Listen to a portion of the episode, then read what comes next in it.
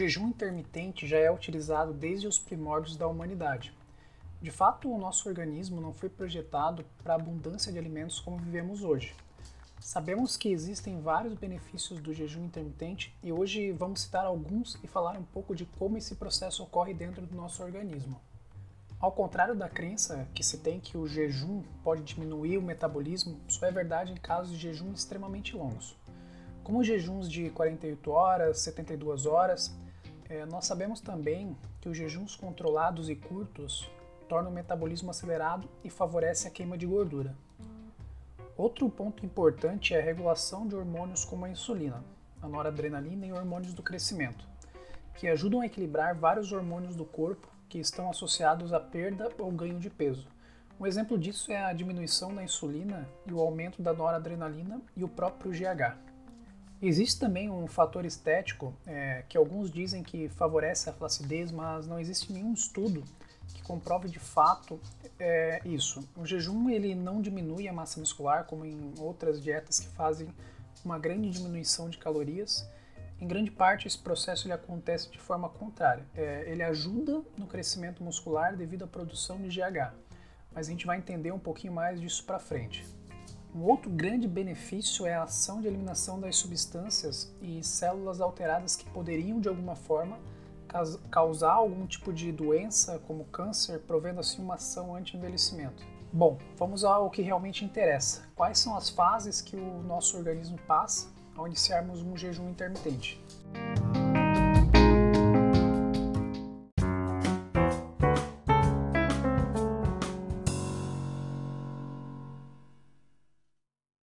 Existem 11 fases do jejum. Nós vamos entender essas fases uma por uma.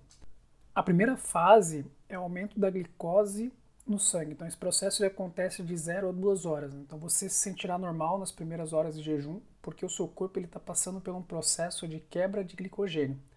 A glicose no, no sangue ela aumenta e o pâncreas começa a liberar insulina para converter a glicose em energia e armazenar a glicose extra para o uso posterior. É, isso acontece como um mecanismo de defesa do próprio corpo, visando essa reserva para um uso futuro caso não consiga obter energia do alimento. É, a segunda fase é a queda da glicose no sangue.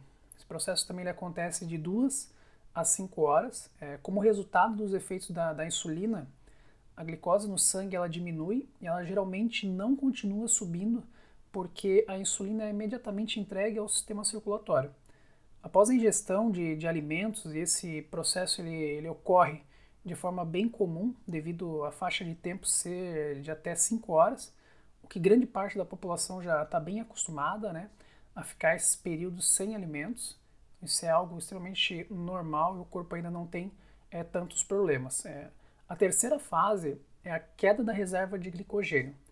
Esse processo ocorre de 5 a 8 horas. Então, nesse processo já começa a dar um pouquinho mais de fome, o, o estômago ele tá, começa a avisar que já faz um tempo desde a da última refeição. No entanto, a gente não está com tanta fome assim. Na verdade, é algo mais psicológico devido à nossa rotina alimentar ela ser baseada em períodos extremamente curtos de gestão de alimentos. Então a gente começa a pensar que vai morrer, começa a achar que vai existir algum tipo de perda de massa muscular, mas isso realmente não acontece. É, na verdade, as reservas de glicogênio elas vão começar a diminuir é, nesse processo. Então você pode até eliminar ali um pouco de gordura corporal e o seu corpo ele, ele, ele continua digerindo os últimos alimentos ingeridos. Né? Então é um processo mais é, digestivo, porém ele traz o benefício da, da perda de gordura corporal. Né? Então, ele começa a utilizar ali aquela glicose armazenada é, como energia. Então ele vai continuar a funcionar como se fosse comer novamente em breve. Então esse é o pensamento do corpo, né? É, a quarta fase é a glicogênese. Então, esse processo ele também acontece de 8 a 10 horas. Então, 8 horas após a última refeição, é, o seu fígado ele vai começar a consumir a última reserva de glicose. Então, nesse momento, o corpo ele entra em um estado que a gente chama de gliconeogênese, é, o que indica que ele entrou e realmente ali num estado de jejum. Né? Então, é, é, nessa fase que realmente o jejum ele começa. Então, estudos mostram ali que a, que a gliconeogênese é uma via metabólica Então isso resulta na geração de glicose. Então a partir da, da gordura corporal em vez do carboidrato, né? Então isso é uma grande oportunidade para quem quer queimar gordura. Então porque em vez de o corpo ele consumir as fontes de energia dos alimentos, ele começa a consumir é, a própria gordura do corpo. Então é um processo bem vantajoso para quem imagina a perda de gordura, né? Para quem busca a perda de gordura. É, a quinta fase é a redução do, do glicogênio, né? Então, pouco glicogênio restante. Esse processo acontece de 10 a 12 horas. As, as nossas reservas de glicogênio, de glicogênio realmente elas começam a acabar, né? Então, como, como resultado, a, gente pode se sentir um pouco irritado ou bravo devido à fome, né? Então, é uma é, é, em grande parte das pessoas aí começa as brigas dentro de casa devido a essa fase. Então é um processo de bastante fome aí e é um processo é, bastante estressante. Então a gente nesse momento a gente precisa relaxar, pois e tentar entender que é um sinal que o corpo ele está queimando gordura e para o corpo queimar gordura é um processo extremamente irritante. O corpo ele não, não, não quer queimar gordura, ele quer preservar sempre a gordura de, pra, para, para a própria sobreexistência. Né? Então o corpo ele precisa é, obter o máximo de gordura. O corpo ele não tem uma consciência para entender isso. Então existe um processo metabólico onde o corpo ele busca sempre armazenar e armazenar mais gordura, né? Então, com um pouco glicogênio restante, as células adipócitas, né, as células de gordura, elas vão liberar, elas vão ser liberadas na corrente sanguínea. Então, elas também vão direto para o fígado e vão ser revertidas em energia. Né? Então, o nosso fígado ele pega essas, essas gorduras e reverte em, em, em energia para o próprio corpo. Então você está, na verdade, ali enganando o corpo é, para que queime gordura suficiente para a própria sobrevivência, como a gente falou. Né? É, a sexta fase é o estado de cetose. Então essa fase de cetose ela acontece de 12 a 18 horas. Então agora de fato chegou a vez da, da eliminação da gordura. Né? Então agora é o processo onde o corpo começa é, a eliminar a gordura. Então você está ali em um estado metabólico que a gente chama de de, de cetose, né, ou que o glicogênio está esgotado, e o fígado ele começa a converter gordura em corpos cetônicos. Né? E o que são corpos cetônicos? Basicamente uma, uma fonte alternativa de energia para o corpo.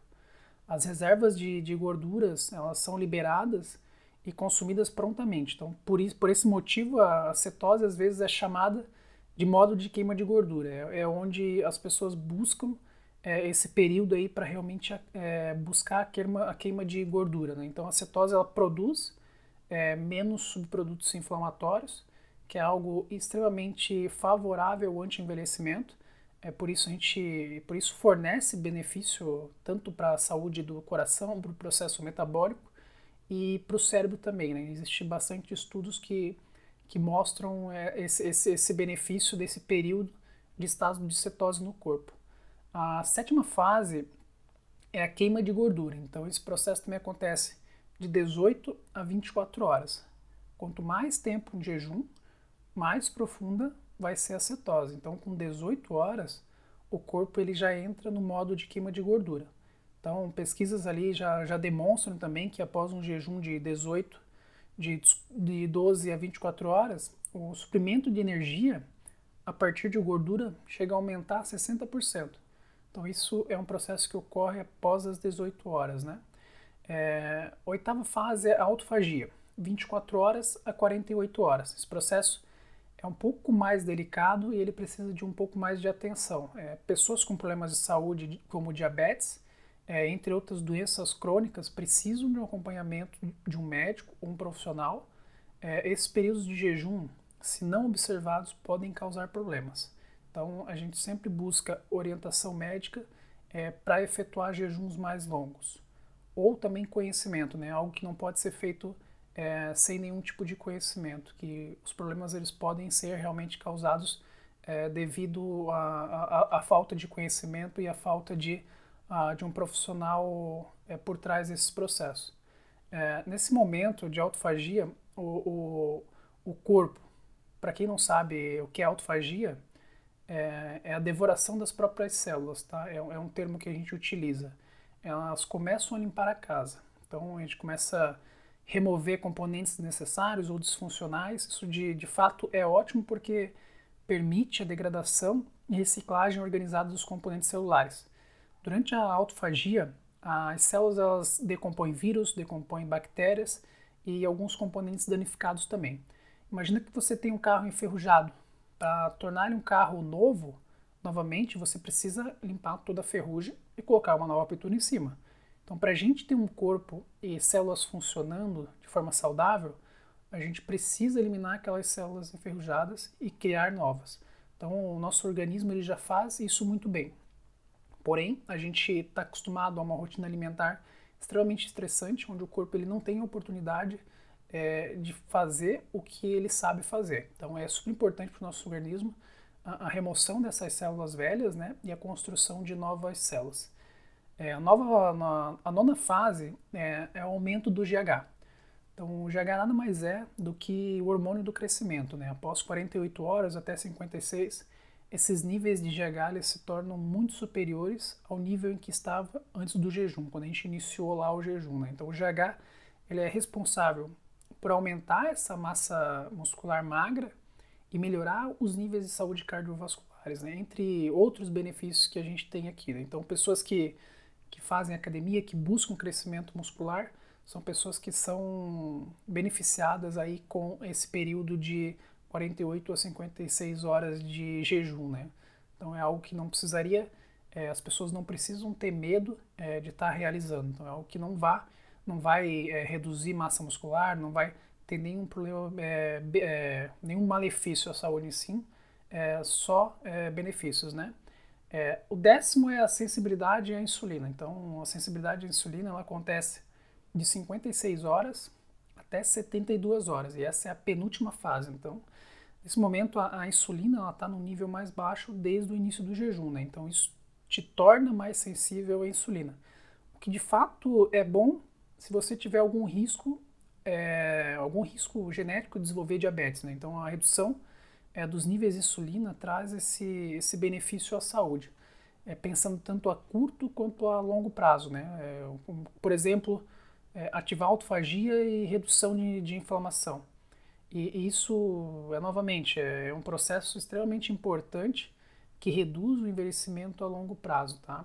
É, essa redução de inflamação é extremamente importante a gente buscar. E finalmente ali a, a, última fase é a regeneração das células imunológicas, tá? Isso aqui é um pouco é, um pouco mais complexo porque poucas pessoas chegam a essa fase de 72 horas. Então as pessoas precisam é, estudar meios e criar estratégias de jejum, é, iniciar com 12 horas, iniciar com 8 horas e ir progredindo ao longo do tempo, né? É algo que a gente pode fazer de imediato e buscar 72 horas sem nenhum tipo de, de conhecimento. Aqui, teoricamente, é o mais forte que sobrevive, né? Então, o seu, o seu corpo ele diminui as vias de sobrevivência celular e começa a reciclar as células imunológicas danificadas. Né? Então, ele inicia um processo de combate a vírus, a bactéria, a germes. Então, é, ele inicia também um processo de regeneração de novas células imunológicas em um ritmo bem acelerado, onde não acontece nas fases anteriores. Né? Isso leva ao início da regeneração do nosso sistema imunológico. Ele passa por, por células, é, essas células elas entram num estado de, de autorrenovação. Né? Então, o seu sistema imunológico ele fica cada vez mais forte, né? ao contrário do que dizem, né? que quanto maior é, é o tempo de, de jejum, é, mais fraco o corpo fica, mas é o contrário. Né? Então a gente tem essas janelas que a gente precisa aproveitar de forma inteligente, né? buscando sempre é, entender o que cada processo traz no nosso corpo. Né? Esses foram os 11 passos que o seu organismo faz durante um processo de jejum, e a gente sempre tem que lembrar, é, antes de realizar qualquer experimento, que a gente precisa consultar um profissional de nossa confiança. É, não, tentem, não tentem fazer testes sem embasamento e estudo. O jejum ele pode ser arriscado em situações extremas, então é sempre bom avaliar os alimentos que você vai consumir no final de cada jejum. Alimentos de alto índice glicêmico devem ser evitados devido ao alto pico insulínico. Então, no nosso Instagram tem alguma coisa lá que a gente mostra quais são esses alimentos que a gente precisa. É, então, alimentos que, que possuem baixo índice glicêmico, é, nós temos vários exemplos lá. É sempre legal estar tá buscando esse tipo de conhecimento.